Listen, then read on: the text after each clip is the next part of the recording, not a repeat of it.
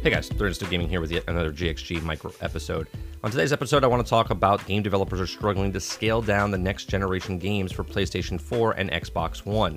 Before I get to this article from Game Rant, if you're listening to on iTunes, Google Play, Spotify, or Anchor.fm, I do appreciate you very much.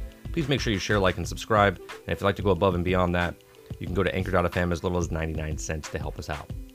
All right, so as many developer teams continue to create games for next gen games, uh, some are struggling to adjusting to current gen releases. Now, the gaming world is edging closer and closer to the next gen of video game consoles and hardware. The PlayStation 5 and the Xbox Series X are expected to come in relatively soon, with dozens of games launching alongside them.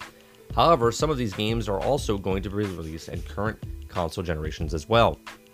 Problem is to arise with low developers need to plan around using the full capacity of the new console while also needing to create a version that can run smoothly on the old console. In fact, developers have already confirmed that, that this problem that they may have uh, they are facing during transition generations.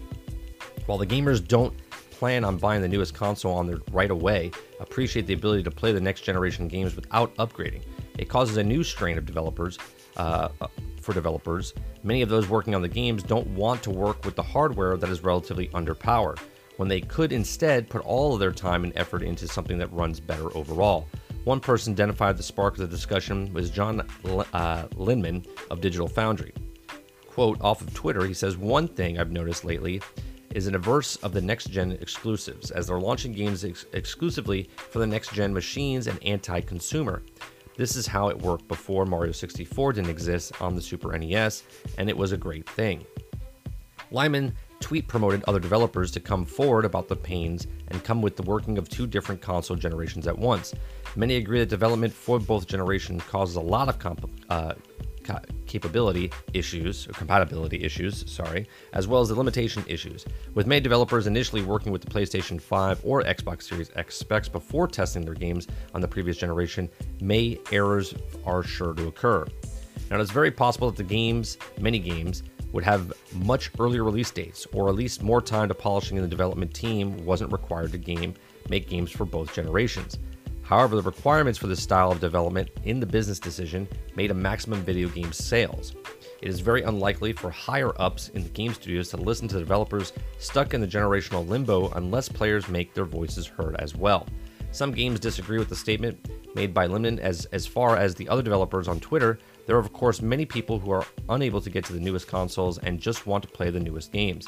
However, Lemon said has pointed out that in his Twitter replies that it goes against innovation and effort that goes in fixing issues that would otherwise not exist should be put elsewhere during game development.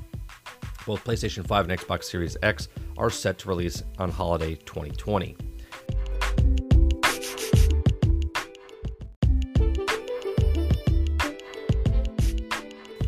Now, here's my thoughts. We just, the last video before this one, which was yesterday, or if you're listening to this, I uploaded them all at the same time, is that I was just talking about how if there was underperformance for games or the, the, the, systems were struggling and they're just trying to get the games out, so they're trying to sell you on the new systems by making the old game or the new games on the old systems upgradable for free. That's how they're pushing you over. Um, this is the problem. Right now, we're playing uh, Avengers, Marvel Avengers. And I'm obviously having a blast with this game. It's it, it's phenomenal. But the problem is, last week I played on the PlayStation 4. There was a couple of issues, right? The there's motion shake, and there's eh, or I'm sorry, there's there's shaking uncontrollably with the screen shake, and then there's the motion blur that happens on the screen.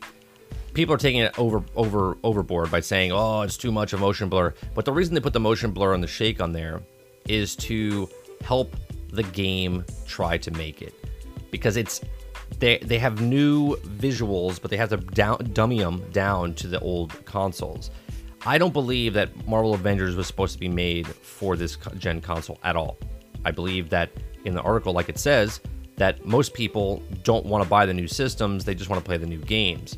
Well, Linden here is talking the way I'm talking, where in the old days, they just made one console. They didn't upgrade the console. They didn't do anything. They just made the game and it stayed on that platform, and that was it. It was like a relic of that time. And now what they're doing is they're taking these games and making them. Uh, well, if you buy a PlayStation 5, all your this game will go over to the PlayStation 4. Buy it now on PlayStation 4 and then PlayStation 5. Thank God they are doing this though, because they know, the developers know, that the game is not running properly on the old gen console. They're they're putting a port of the old console, which is struggling and hurting. Which, in a brand, some people are looking at this game, Avengers, Mar- Marvel Avengers, as it's a crap game because of the way it's performing. It's got very big hiccups with the Hulk, with drop frames, and the, the, the PlayStation and the Xbox can't even get up to 30 frames, let alone the 60. So there's a lot of struggling going on with the developers. Uh, and like the article says again, the, the higher ups don't care. They're just trying to make the money, the best money they can. So they're releasing games on the old systems that we're playing now, the current gen systems, and then the new systems come out. And I feel like this does a, a, an injustice for the game developers because they're they're putting a lesser product out there for the consoles that we have. Am I excited on playing the game? Absolutely. Do I think it's made for this console? Absolutely not. I believe it's made for the new systems, and up until that point, they're struggling to keep up with um, balancing both games. We're going to have issues on this one, on this current gen console, on the PlayStation 4s and the PlayStation 4 Pros and the Xbox Series X's and the Xbox Series uh, Xbox Ones. And then when it comes out, after the consoles come out, you're going to have other issues occurring because you're going to have new bugs, new reasons, new things. Because instead of not running 30 frames per second, it won't run 60 frames per second. And instead of running 120 frames per second, it won't be. It'll be under 120 frames per second. Instead of running a true 4K, it'll be a fake 4K. There's a whole bunch of things that are going to happen. It's just the same.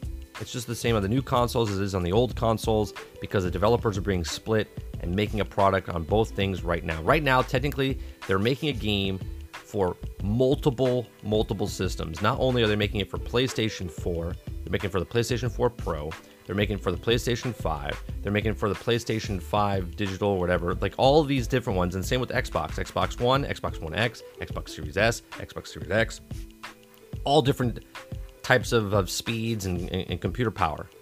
And this is what's hurting right now.